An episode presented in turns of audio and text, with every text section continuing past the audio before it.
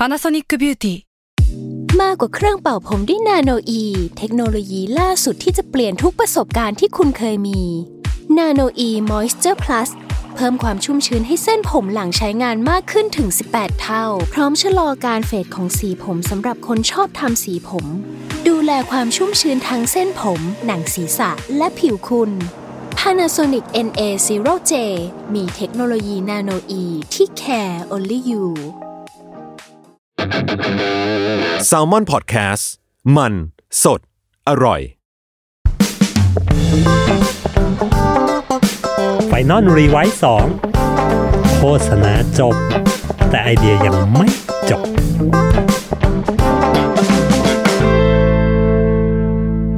สวัสดีครับ กลับมาพบกับ Final r e v i s e 2 Podcast โฆษณาจบ แต่ไอเดียยังไม่จบจ้า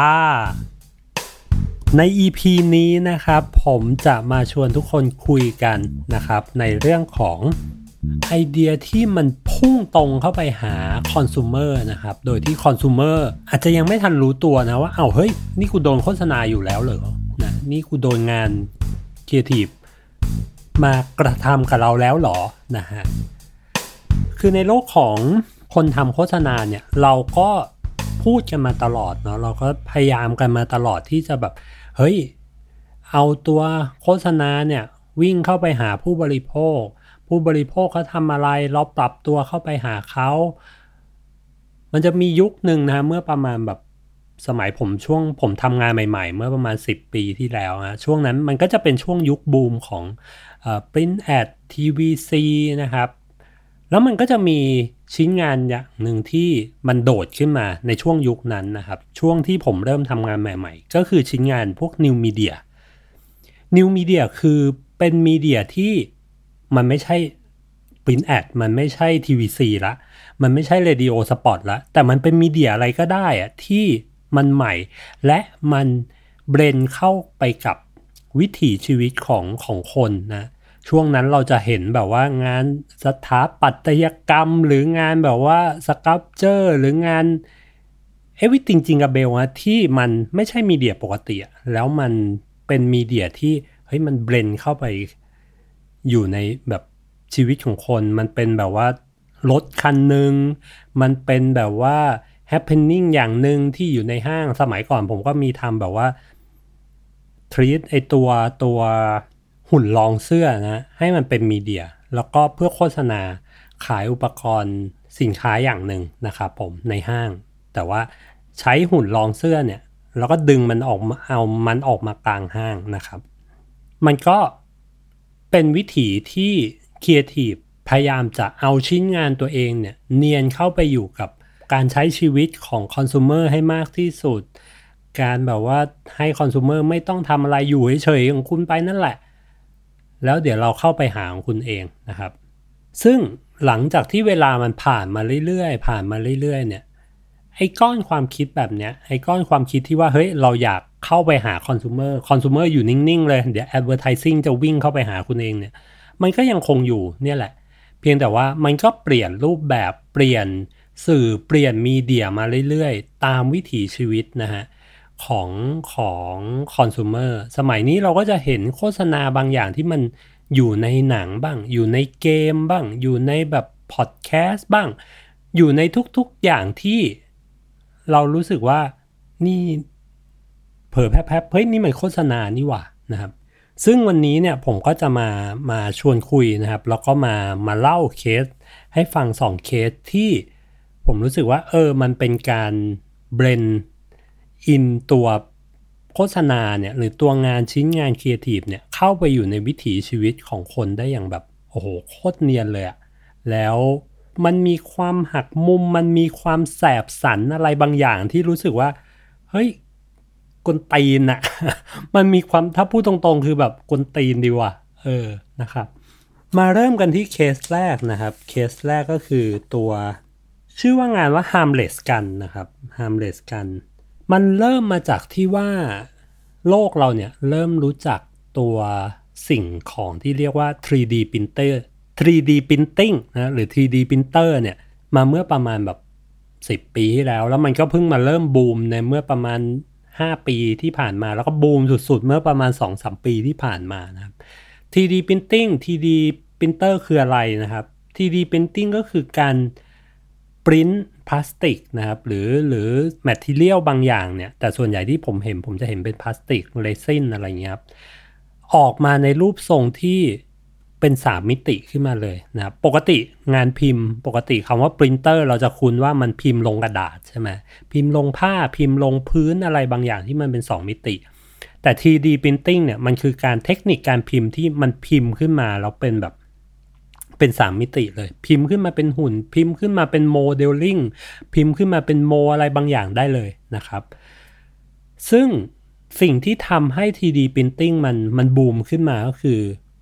หลังๆเนี่ยยุคหลังๆ ด้วยเทคโนโลยีมันไปไกลขึ้นเรื่อยๆ 3D Printer ตัวพิมพ์นะ ตัวแบบแท่นพิมพ์เนี่ยมันถูกลง ทุกคนสามารถหาซื้อได้อยู่ในบ้านของตัวเองติดบ้านไว้ เหมือนเราซื้อปรินเตอร์คอมนี่แหละ นะแต่ว่ามันเป็น 3D Printing นะครับ คือทุกคนสามารถเข้าถึง 3D Printing ได้ง่ายมากเลยนะครับ ข้อดีของ 3D Printing ก็คือเฮ้ยมันพิมพ์ได้ทุกอย่างเลย มันจะมีโปรแกรมโปรแกรมหนึ่งนะฮะที่เอาไว้ใช้แบบดีไซน์ เอาไว้ใช้ขึ้นขึ้น 3D ขึ้นมานะครับ แล้วเสร็จแล้วมันก็ส่งคำสั่งไปที่ตัวปรินเตอร์เนี่ยว่าเฮ้ยฉันอยากปริ้นอันเนี้ยจะละเอียดเท่าไหร่แบบ ยิ่งเวลาผ่านไปยิ่งสมัยใหม่ขึ้นเนี่ย มันก็จะยิ่งพิมพ์ได้อย่างละเอียดมากขึ้น detail มันก็จะโคตรแบบละเอียดยุบยับยุบยับเลยนะครับ ข้อดีของมันนะข้อดีของ 3D Printing คือ มันทำได้ทุกอย่างเลยนะครับไม่ว่าจะเป็นแขนเทียม หุ่นจำลองมือเทียม อะไรเคสคอมพิวเตอร์นะครับโมเดลบ้าน หรืออะไรที่มันซับซ้อนเอ่อโมเดลตุ๊กตุนตุ๊กตากาชาปองอะไรเงี้ยมันพิมพ์ได้หมดเลยนะครับ ซึ่งมันสามารถสานฝันของคอน sumer สารฝันคนที่แบบมีจินตนาการล้ำเลิศเนี่ยหลายๆ สิ่งหลาย ๆ อย่างนะมันเกิดขึ้นมาจาก 3D Printing เนี่ยแหละนะครับ หลาย ๆ ไอเดียหลาย ๆ โมเดลบางอย่างที่เรารู้สึกว่าเฮ้ยมันไม่น่าจะทำได้จริง แต่ว่าพอมันมี 3D Printing เนี่ยมันทำให้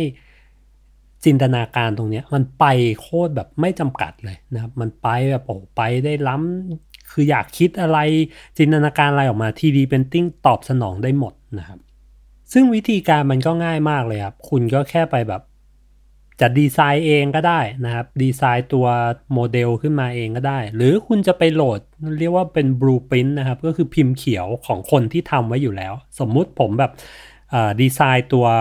ตัวโมเดลของเมาส์คอมนะครับ เอาไว้ แล้วก็ผมก็ปล่อย อัปโหลดในเว็บบอร์ดในเว็บฟอรัมอะไรสักอย่างนะคนก็ไปดาวน์โหลดมาได้นะครับเพราะฉะนั้นมันง่ายมากเลยกับการที่แบบว่าทุกคนจะจะปริ้นอะไรสักอย่างหนึ่งจะดีไซน์อะไรสักอย่างหนึ่งนะครับ ฟังดูมันก็เฮ้ย 3D Printing ก็ดูดูโอเคนี่หว่านะครับ แต่ครับ 3D Printing เนี่ยมันก็มีเป็นดาบสองคม เพราะว่ามันมีคนบางประเภทนะที่ แม่งอุตริ มีความแบบ คือจะเรียกว่าความแสบความอะไรก็ก็ก็แล้วแต่นะก็คือ เขาทำบูปินที่เป็นปืนนะครับปืนจริง ๆ นั่นแหละนะครับ แล้วก็ดีไซน์ออกมาคิดออกมาครับ แล้วมันก็ปริ้นออกมาได้จริง ใช้งานได้จริง มีการทดลองจริงว่าเฮ้ยมันยิงออกว่ะ ความชิบหายเกิดขึ้นนะครับ ตรงที่ว่า 3D Printing เนี่ย มันคืออย่างที่บอกคือมันเป็นพลาสติกเนาะ แล้วกลายเป็นว่าพอคุณปริ้นปืนเองได้ ลองจินตนาการว่าทุกบ้านที่มีเครื่อง 3D printer อยู่ สามารถปริ้นปืนขึ้นมาเองได้ แปลว่าทุกคนมีปืนเองได้หมดเลย แล้วมันเป็นปืนที่ไม่ต้องลงทะเบียนอะไรเลย ไม่ต้องมีการตรวจสอบ ไม่ต้องมีการซักประวัติ ทุกคนสามารถมีปืนพลาสติกอันนึงเนี่ยที่เอาไปยิงคนแล้วตายหาได้จริงๆ ความชิบหายมันเลยเกิดขึ้นโอ้โห หลังจากที่มีคนแบบ ลองลองดีไซน์แบบปืนมาเฮ้ยมันเริ่มมีคนอ้าวทำได้นี่หว่ากูทำบ้างถ้างั้นกูทำบ้างทำบ้างทำบ้างเรื่อยๆ มันเลยกลายเป็นว่าโลกของ 3D Printing เนี่ยมันมีความขมุกขมัว มันมีความดำมืดอะไรบางอย่างอยู่ ซึ่งมันเป็นสิ่งที่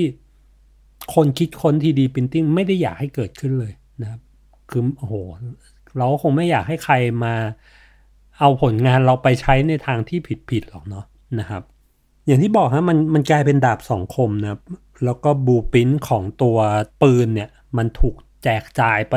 ยิ่งแบบโอ้กระจายใหญ่โตเลยนะครับ ทีนี้ครับมันก็เลยเดือดร้อนนะครับ เดือดร้อนบริษัทที่ชื่อว่าดาโกมาดาโกมาเป็นบริษัทขายเครื่อง 3D printer นะครับเรียกได้ว่าอันดับหนึ่งเลยในยุโรปนะครับ เรียกได้ว่าเป็นแบบเจ้าพ่อ เจ้าพ่อในการแบบทำ 3D printing ขึ้นมานะครับ ซึ่งดาโกมาในฐานะที่เขาเป็นแบรนด์ผู้นำของตลาดเนี่ยเขารู้สึกว่าเฮ้ยไม่ได้แล้วอะ การที่แบบแม่งมีคนทำแบบเนี้ยคนแบบว่าเอาบูปินเอาโมเดลจำลองปืนเนี่ยมามาเผยแพร่เยอะๆเนี่ยเฮ้ยมันจะทำให้คนมองเทคโนโลยี 3D Printing อะลบลงเรื่อยๆ แล้วกลายเป็นว่า ถ้าเขาปล่อยอย่างนี้ต่อไป ความชิบหายเกิดขึ้นแน่นอนคือ คนก็จะเริ่มแอนตี้ 3D Printing เขาเองเขาก็จะขายของไม่ได้นะเพราะฉะนั้นเขาเลยริเริ่มโปรเจกต์หนึ่งขึ้นมานะครับ เรียกว่า harmless กันนะครับเขาได้ไป brief นะครับเอเจนซี่ที่ชื่อว่า TBWA Paris นะครับครีเอทีฟสองคนนะครับ คุณฟรองซัวเคลิร์กนะครับ และคุณสวอมริชาร์ดนะครับสองครีเอทีฟหนุ่มริเริ่มแล้วก็ทำโปรเจกต์นี้ด้วยกันกับทาง Dagoma นะครับ ทาง Dagoma ก็ไป brief แหละว่าเฮ้ยฉันอยากที่จะทำแคมเปญสักอย่างหนึ่งนะครับ ที่จะต่อต้านเรื่องนี้เรื่องที่แบบคนเอา 3D printer เนี่ย มาปริ้นเป็นรูปปืน แล้วก็เอาไปใช้งานได้จริงนะครับ ซึ่งถ้าสมมุติเป็นผมเอง ผมก็คงมาอะโอเค มันก็คงเป็นโจทย์รณรงค์เนาะเพราะฉะนั้นเราก็คงมารณรงค์อันนี้หมายถึงถ้าเป็นผมเองครับ ถ้าคิดเบื้องต้นผมว่าอะถ้างั้นเรามารณรงค์ว่าเฮ้ยอย่าใช้เลยมันอันตรายนะ เออคุณใช้นู่นนี่นั่น เราก็คงหาวิธีพูดแบบปกติในสื่อแบบปกตินะครับ แต่ความแสบของคุณฟรองซัวเคิร์กและคุณสวอนริชาร์ดเนี่ย คือเขานำโปรเจกต์ที่ชื่อว่า Harmless Guns เนี่ย ไปเสนอกับทาง Dagoma นะ Harmless กันคืออะไรนะครับ ทั้งครีเอทีฟทั้งคู่เนี่ยเขาก็ไป dig หาปัญหาว่า เฮ้ย ปัญหาที่แท้จริงแล้วเนี่ย ที่มันมีปืนอยู่เนี่ย มันต้นตอมันคืออะไรวะ ต้นตอมันก็คือเฮ้ยมันมีคนปล่อยไอ้พิมพ์เขียวเนี้ยที่มันใช้งานได้เต็มไปหมดเลยนะในโลกออนไลน์ในแบบว่าเว็บบงเว็บบอร์ดอะไรเงี้ยมันหาได้ง่ายมากเลยนะเพราะฉะนั้นเขาจะไปจัดการที่ต้นต่อ สิ่งที่เขาทำก็คือ เขาไปเขียนโค้ดขึ้นมา แล้วดูดเอาโมเดลทุกทุกอย่างที่อยู่ใน โลกออนไลน์เนี่ยที่เป็นที่เป็นปืนนะที่มันจะสร้างอันตรายให้กับคนนะเขาไปดูดมาจนหมดเลยนะครับมีประมาณแบบหลายหมื่นหลายหมื่นดีไซน์เลยอะที่ที่เป็นเกี่ยวกับปืนนะที่สามารถมาทำร้ายกันได้เนี่ยเขาไปดูดมาทั้งหมดเลย และเขาจัดการโดยการเอามาโมโมดิฟายนะนิดหน่อย อย่างเช่นแบบกระบอกลูกปืนทำให้มันเล็กกว่าปกติ ไอ้คันเหนียวไกลทำให้มันใหญ่กว่าปกติ ลูกโม่ทำให้มันยาวกว่าปกติ ด้ามปืนเหนียวไกลทำให้ดึงอันนั้นให้หายไปดึงอันนี้ให้หายไป โดยมีจุดประสงค์เพื่อว่าทำให้มันใช้งานไม่ได้นะครับ แล้วความแสบของโปรเจกต์นี้ก็คือนะฮะหลังจากที่เขาเอามาโม modify โมเดลพวกนี้ใหม่แล้ว เขาเนียนเอากลับไปอัปโหลดในช่องทางเดิมๆนะ สมมุติดึงมาจากเอ่อตัวเว็บบอร์ดหนึ่งนะครับ เขาก็สร้างแอคเคาท์ปลอมขึ้นมา แล้วก็เอาไปเอาเอาบูปินอันใหม่เนี่ยที่มันใช้งานไม่ได้แล้วเนี่ยนะฮะ เอาไปปล่อยที่เดิมนะ แล้วก็ให้คนดาวน์โหลดไป คนดาวน์โหลดไปปล่อยซ้ำในชื่อเดิมด้วยนะ ให้คนแบบอ๋อสมมุติถ้าผมจะโหลดสมมุตินะครับ ชื่อไฟล์ปืนหนึ่งปืนจุดหนึ่ง นะผมก็โหลดปืนจุดหนึ่งอันที่เป็นใช้ไม่ได้ไปนะแล้วคนที่โหลดไปใช้อะพอใช้ไม่ได้ มันก็จะมีความหัวร้อนไอ้เฮียแม่งโหลดไปแล้วมึงใช้ไม่ได้มึงอย่าไปโหลดได้อันเนี้ยนะอันนี้ตายไปแล้วหนึ่งอีกปืนหนึ่งนะโหลดไปไปโดนของก๊อปให้ไปโดนของของปลอมไปนะที่ใช้งานไม่ได้ คนก็จะมารีวิว เฮ้ย อย่าไปโหลดอันนี้นะแม่งใช้งานไม่ได้ ไปหาอื่น แล้วลองจินตนาการว่าทุกๆ ดีไซน์ทุกๆปืนที่ที่เคยแบบใช้งานได้ แม่งใช้งานไม่ได้หมดเลยนะครับ เพราะฉะนั้นคนก็จะแบบหัวเสียกันเฮ้ยอันนี้ใช้ไม่ได้ อันนั้นก็ใช้ไม่ได้ อันนี้ก็ใช้ไม่ได้ อันไหนมันใช้ได้วะคนก็เริ่มหงุดหงิดคนก็เริ่มหัวเสียกับการผลิตปืนที่มาจาก 3D Printing ละเขาก็เริ่มรู้สึกเฮ้ยแม่งไม่ค่อยเวิร์กแล้วว่ะการทำปืนจาก 3D Printing แม่งยากกว่าที่คิดว่ะแม่งโหลดมากอะใช้ไม่ได้นั่นก็ใช้ไม่ได้นะครับ ซึ่งสุดท้ายมันเลยทำให้ที่เขาเคลมนะครับ ที่ทางทางแคมเปญ Harmless กันเขาเคลมเนี่ยเขาบอกว่ายอดคนดาวน์โหลดไปประมาณ 13,000 กว่าครั้งนะครับ ในในบลูปินที่เขาไปปล่อยใหม่เนี่ย และเขาก็บอกว่าผู้คนในการใช้ปืนเอามาทำใช้ 3D Printing เอามาทำปืนเนี่ย มันก็ลดลงลดลงลดลงนะซึ่งในระหว่างนั้นเนี่ยอันเนี้ยเป็นเหมือนแผนการระยะสั้นที่ทาง ทางทีบีและทางดาโกมานะครับเขาเขาทำด้วยกันก็คือ แก้ไขปัญหาตรงนี้ระยะสั้นก่อนนะครับทำให้คนหัวเสียกับการที่แบบเฮ้ยแม่งใช้งานไม่ได้วะนะแล้วหลังจากนั้นในระยะยาวเขาก็ทำให้แอปของ d a c o m a เวลาจะ printing อะไรสักอย่างหนึ่งนะครับ print ไอตัว TD อะไรสักอย่างหนึ่ง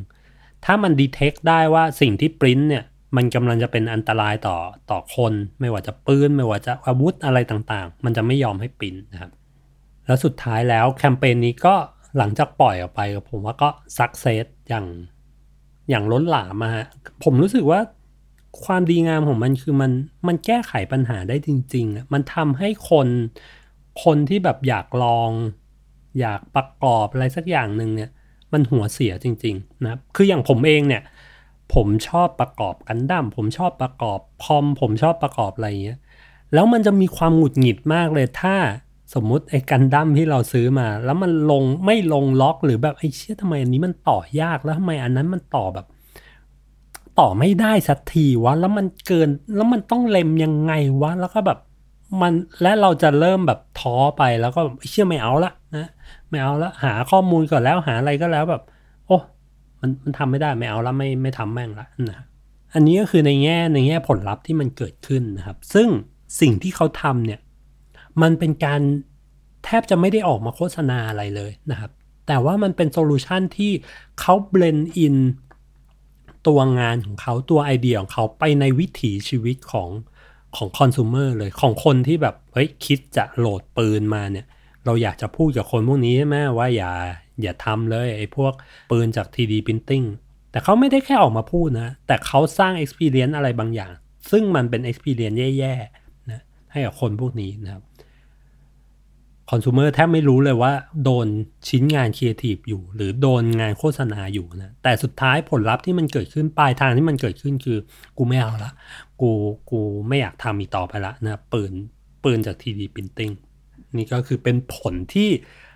ออกมาแล้วมันก็ก็โอเคนะครับในแง่ของในแง่ของโลกของความเป็นจริง ส่วนในโลกของรางวัลนะครับโลกของกล่องรางวัลสำหรับมุมครีเอทีฟเนี่ยไอเดียนี้เนี่ยนะฮะเป็นไอเดียเมื่อประมาณปีที่แล้วนี่เองนะประมาณ 2019 เขากวาดรางวัลโกนะครับในใน Cannes Lions ไปนะครับ แล้วไปกวาดรางวัลถึงขั้น Black Pencil นะครับ ในเวทีของ D&AD นะครับ ต้องบอกก่อนว่าเวที D&AD อะเป็นเวทีที่แม่งโหดหินมาก ๆสำหรับสำหรับมุมของ Art Director นะครับ เพราะคนที่จัดอะจะเป็นกรรมการที่จะจะเป็นกรรมการแบบสายเครีเอทีฟล้วนๆนะฮะ แล้วก็มาตรฐานสูงมากๆ เลเวลของเขาจะมีแบบบรอนก็คือ Wood นะครับ Pen Wood Pencil Graphite Pencil คือ Silver Yellow Pencil คือ Gold นะครับ แล้วมันก็จะมี White Pencil ที่เหมือนกลางปี ส่วน Black Pencil มันเป็นรางวัลที่เหมือนแบบโคตร best of the best ในงานนั้นนะครับเขาได้ Black Pencil ในฐานะของเอ่อ Impact นะครับ เป็นงานที่เฮ้ยมันจะสร้าง Impact ต่อโลกมนุษย์ในระยะเวลาแบบ อีก 1 ปี 2 ปีถัดๆไปนี่แหละนะเพราะฉะนั้นงานนี้ในแง่ของกล่องเองมันก็เรียกได้ว่าไปไกลนะไปไกลมาก ๆ แล้วก็เป็นชิ้นงานที่ส่วนตัวผมเอง ผมก็รู้สึกว่าเฮ้ยมันเป็นชิ้นงานที่มีความแบบแสบประชดประชันแล้วมันแก้ปัญหาได้อย่างจริง โดยที่แบบ มันไม่ได้ต้องมีความพยายามอะไรเลย มันดูแบบง่าย simple และ และ effective โคตรๆนะก็นี่ก็เป็นเคสแรกนะครับ ผมที่หยิบมาชวนคุย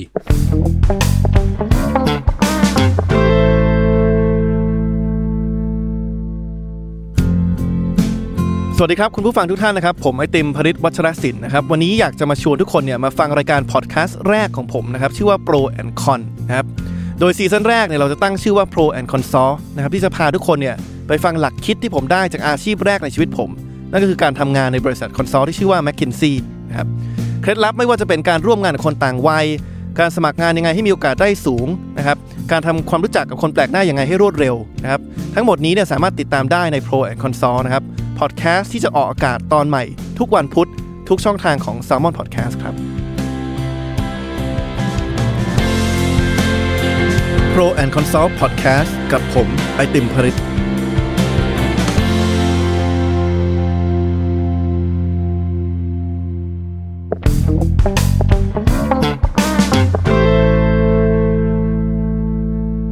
ในเคสที่สองนะครับในเคสที่สองอะเป็นเรื่องของปืนอีกแล้วนะครับ วันนี้ผมเป็นอะไรวะทำไมแบบเหมือนดูหมกมุ่นกับเรื่องปืนนะฮะในเคสที่สองเนี่ยมันเกิดขึ้นในปี 2015 นะครับผมช่วงนั้นเนี่ยเป็นช่วงที่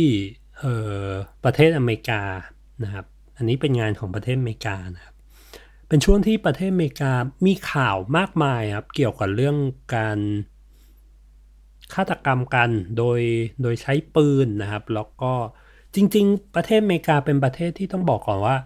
เขามีสิทธิ์มีเสรีภาพในการซื้อปืนนะครับ มันจะมีร้านขายปืนอยู่แล้วทุกคนสามารถซื้อได้นะครับ เราจะเห็นตามในหนังว่าทุกบ้านเนี่ยแทบจะมีปืนพกไว้อยู่ในบ้านนะครับ ซึ่งเหตุผลหลักๆนะครับ เพราะว่าชาวอเมริกันเนี่ยหกในสิบคนนะเขาเขาเชื่อว่า เฮ้ยการมีปืนอยู่ในบ้านเนี่ยมันจะช่วยทำให้ปลอดภัยนะครับจากขโมยขโจรอะไรต่างๆ แบบเฮ้ยคว้ามาขโมยขึ้นบ้านคว้ามายิงได้ แต่นะครับมันจะมีองค์กรอยู่องค์กรหนึ่งนะครับ ชื่อว่า State United Prevent Gun Violence ก็คือเป็นเหมือนองค์กรแบบต่อต้านการความรุนแรงจากการใช้ปืนอะไรทำนองนี้นะครับ เขาบอกว่าเฮ้ยไม่จริงเว้ย ไอ้ที่คุณเชื่อเชื่อกันอยู่เนี่ยไอ้ที่เชื่อว่ามีปืนแล้วปลอดภัย มีปืนอยู่ในบ้านแล้วปลอดภัย no แม่งไม่ใช่ความจริงนะเพราะอะไรรู้ไหมเพราะว่าการมีปืนอยู่ในบ้านเนี่ยมันยิ่งทำให้คุณเนี่ยมีโอกาสที่จะฆ่าตัวตายได้ง่ายขึ้น มีโอกาสที่จะสร้างความรุนแรงในบ้าน ทะเลาะกันคว้าปืนมายิงกันได้ง่ายขึ้นนะเพราะฉะนั้นอย่างที่บอกมันมีดาบสองคม การมีปืนในบ้านมันไม่ได้ช่วยให้คุณปลอดภัยอย่างที่คิดนะ มันทำให้อันตรายมากกว่าด้วยซ้ำนะครับ ต้องบอกว่าหลังจากที่เขามีแฟกต์นี้ขึ้นมานะครับ แล้วก็มีผลวิจัยออกมาว่าเฮ้ย การมีปืนในบ้านไม่ได้ปลอดภัยว่ะ มันอันตราย เขาก็เลยพยายามที่จะแก้ไข mindset ของคน แก้ไข perception ของคนอเมริกาทั้งประเทศนะว่า เฮ้ย จริง ๆ แล้วมันมันอันตรายนะเว้ย นะมันไม่ปลอดภัยนะครับทีนี้เขาก็เลยสร้างโจทย์นี้ขึ้นมานะว่าเฮ้ยแล้วเราจะทำยังไงเพื่อเปลี่ยน perception ของคน 6 ใน 10เนี่ยที่เชื่อว่าการมีปืนในบ้านแล้วปลอดภัยนะทางเอ่อ State United Prevent Gun Violence นะครับ Association เนี่ยผมขออนุญาตเรียกย่อๆว่า SUP GV นะครับ มันก็ไม่ย่อเลยเนาะแทนที่จะย่อมันดูมี5ตัวมันก็อะผมผมเรียกมันว่าสมาคมต่อต้านความรุนแรงจากปืนแล้วกันนะโอเคอะฟังดูง่ายขึ้นเยอะเลยนะไอสมาคมต่อต้านความรุนแรงจากปืนเนี่ยก็ไปบรีฟนะครับบรีฟทางเกรนิวยอร์กนะว่าเฮ้ยเกรคุณช่วยช่วยคิดแคมเปญที่แก้ความคิดคนตรงนี้หน่อยสิว่า การมีปืนในบ้านพกปืนในบ้านอะมันมันไม่ได้ปลอดภัยหรอกมันอันตรายนะนะฮะ target ที่เราอยากจะคุยด้วยก็คือ คนที่กำลังจะคิดตัดสินใจซื้อปืนเข้าบ้านเป็นครั้งแรก เรียกว่า first time buyer นะครับ ก็คือกลุ่ม target คือพวกเนี้ย ถ้าเขากำลังจะซื้อช่วยเปลี่ยนใจเขาให้หน่อยว่ามันมันไม่ดีหรอกมันอันตรายนะครับ สิ่งที่ทางคุณสตีเฟนคราวส์นะครับ และคุณฮันลิ ฮาวเปอร์นะครับนำไปเสนอกับทางทางสมาคมต่อต้านความรุนแรงจากปืนก็คือ ชื่อว่าโปรเจกต์ Gun Shop นะครับ มันเริ่มจากที่ว่าทาง Grey เนี่ยเขาไป dig แล้วเขาหาประเด็นว่า ไปเจอ fact ว่าเอาจริงปืนทุกรุ่นที่ขายเนี่ยนะครับปืนทุกรุ่นที่มันวางขายอยู่บนท้องตลาด มันถูกใช้ใน เรื่องราวการตาย การฆาตกรรม เหตุรุนแรง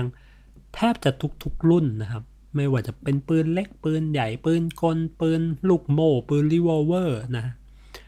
ทุกรุ่นที่มันวางขายอยู่ในตลาด ทุกกระบอกนะ มันมีเรื่องราวนะอันนี้คือประเด็นที่เขาหยิบขึ้นมาว่า ปืนทุกกระบอกมันมีมันมี story แล้วมันไม่ใช่ story ที่ดีเลยนะเพราะฉะนั้นทางเกรเนี่ยเขาเลยหยิบเอาประเด็นเนี้ยมา execute ออกมานะครับ แล้วก็เอามาเล่าออกมา ซึ่งถ้าเป็นธรรมดาทั่วๆไป ถ้าเป็นผมเองคิด ผมก็อาจจะคิดได้แค่ว่า โอเค เราได้ประเด็นที่น่าสนใจมาแล้ว เราทำหนังสักเรื่องไหมเพื่อบอกว่าปืนทุกกระบอกมันมีเรื่องราวน่าสนใจ แต่ทางเกรนิวยอร์กไม่ทำอย่างนั้นนะเขาทำในสิ่งที่เรียกได้ว่าเหนือความคาดหมายก็คือ เฮ้ย เราอยากต่อต้านคนไม่ให้มาซื้อปืน กระบอกแรกกันใช่ไหม เพราะฉะนั้นเราเปิดร้านขายปืนกันดีกว่า ผมฟังครั้งแรกแบบ เฮ้ย เดี๋ยวทำไม มึงจะต่อต้านไม่ใช่เหรอ ไม่ใช่เข้าร่วมสินะฮะ แต่พอไปดูเคสจนจบแล้วนะครับ ก็คนพบว่าที่เขาเปิดนะครับ ที่เขาเปิดตัวร้านขึ้นมา เพราะร้านพวกเนี้ยมันคือปลายทางที่กลุ่มคนที่จะซื้อปืนเนี่ยเดินเข้ามา ร้านทั้งร้านเนี่ยคือมีเดียนะครับ ให้มองว่าร้านมันไม่ใช่ร้าน แต่ร้านมันคือมีเดีย แล้วกลุ่มคนที่สนใจเนี่ยสนใจในการจะซื้อปืนเขาก็เดินเข้ามาเขาก็หยิบเลือกปืน แต่กิมมิคที่ทางทางแคมเปญ Gun Shop เขาใส่เข้าไปนะครับ ก็คือเพื่อที่จะบอกว่าปืนทุกกระบอกมันมีเรื่องราวนะและและมันไม่ใช่เรื่องราวที่ดีก็คือทุกๆกระบอกที่ consumer หยิบ consumer จับลอง มันจะมี tag ป้ายเล็กๆหนึ่งอันนะครับเป็น tag ป้ายที่ไม่ได้บอกราคา แต่ว่าบอกเรื่องราวว่า เฮ้ย ปืนรุ่นเนี้ย ปืนยี่ห้อเนี้ย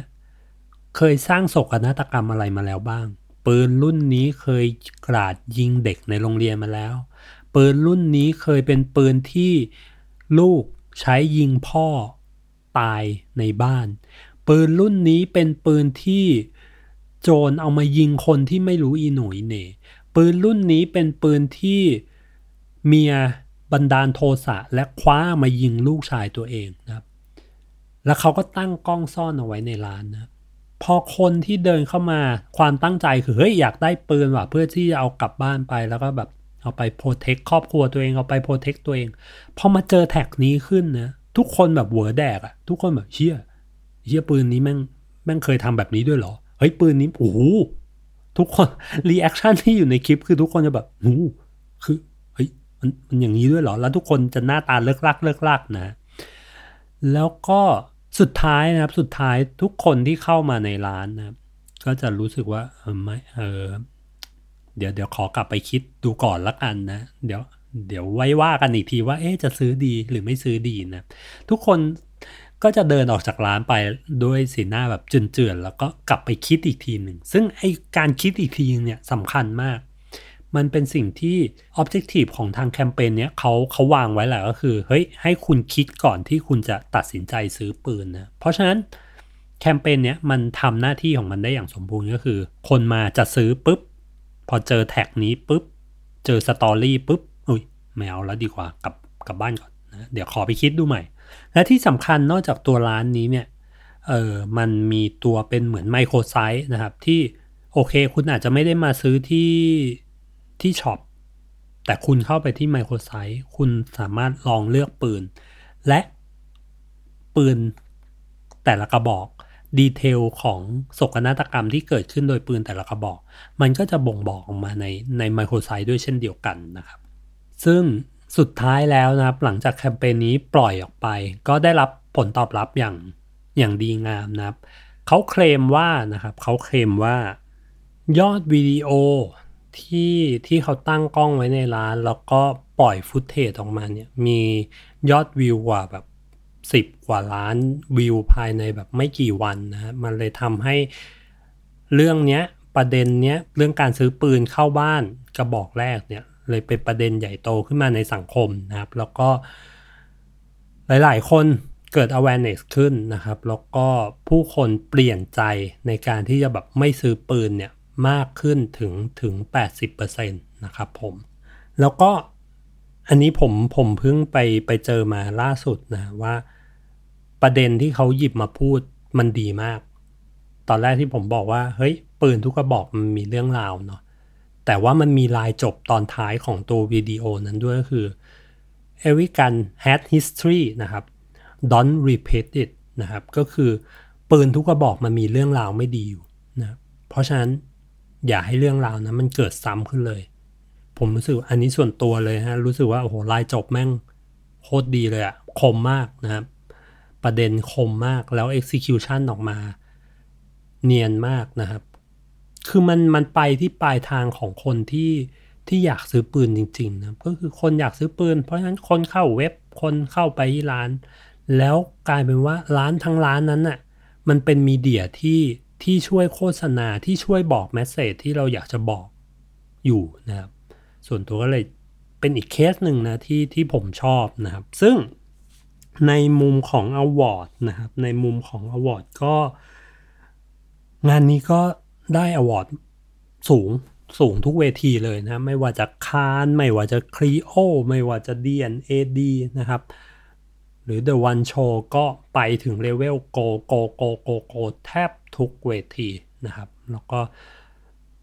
เออจะมีแบบติดปลายนวม Silver นู่น Silver นี่ แต่อย่างน้อยๆ ทุกเวทีจะมีโกอยู่หนึ่งตัวนะครับ แล้วก็จะมี Silver ใน cat อื่นๆอีกนะครับ ซึ่งอันนี้ก็เป็นทั้ง 2 เคสนะครับที่ที่ผมหยิบมาชวนคุยกันนะว่าเฮ้ยบางครั้งเนี่ยงานสมัยเนี้ยเราอาจจะต้องปรับตัวมากขึ้นนะครับ เราคอน sumer เขาเขาไม่ได้เขามีอำนาจมากกว่าเราอะคือเขาจะไม่ดูก็ได้ เขาจะไม่ไอ้นี่ก็ได้นะครับเขาไม่อยากดูเขาก็เลื่อนหนีนะครับ เมื่อก่อนอำนาจมันอยู่แค่ในรีโมททีวีเปลี่ยนช่องนะ ทุกวันนี้ อำนาจมันมีอยู่ในทุกที่ให้ consumer หมดเลย เขาสามารถซื้อ YouTube แบบพรีเมียมเพื่อไม่ดู ad ก็ได้ เขาสามารถแบบถ้า ad มาเขาก็เปลี่ยนหนีก็ได้ เขาก็เลื่อนทิ้งก็ได้นะอำนาจในคอนซูมในตัวคอน sumer มันมีอยู่ทุกที่นะ เพราะฉะนั้นเป็นหน้าที่ของพวกเราแล้วแหละ ว่าทำยังไงเราถึงจะเอาตัวโฆษณา หรือเอาตัว message ของเราเนี่ยเข้าไปบอกพวกเขาได้เอาความคิดทีเอาความคิดสร้างสรรค์ของเราเนี่ย เนียนเข้าไปบอกเขาได้นะครับ เดี๋ยวใน EP ถัดไปครับผมจะเชิญครีเอทีฟไทยนะครับ พี่ๆในวงการเนี่ยมาเล่าแคมเปญที่เคยทำนะครับ แล้วมันเป็นแคมเปญแนวนี้แหละที่ consumer อยู่นิ่งๆอะแล้ว advertising จะวิ่งเข้าไปหาคุณเองนะครับผมก็วันนี้ประมาณนี้ครับผมไว้ติดตามกันใหม่ใน EP ถัดไปนะครับ สวัสดีครับ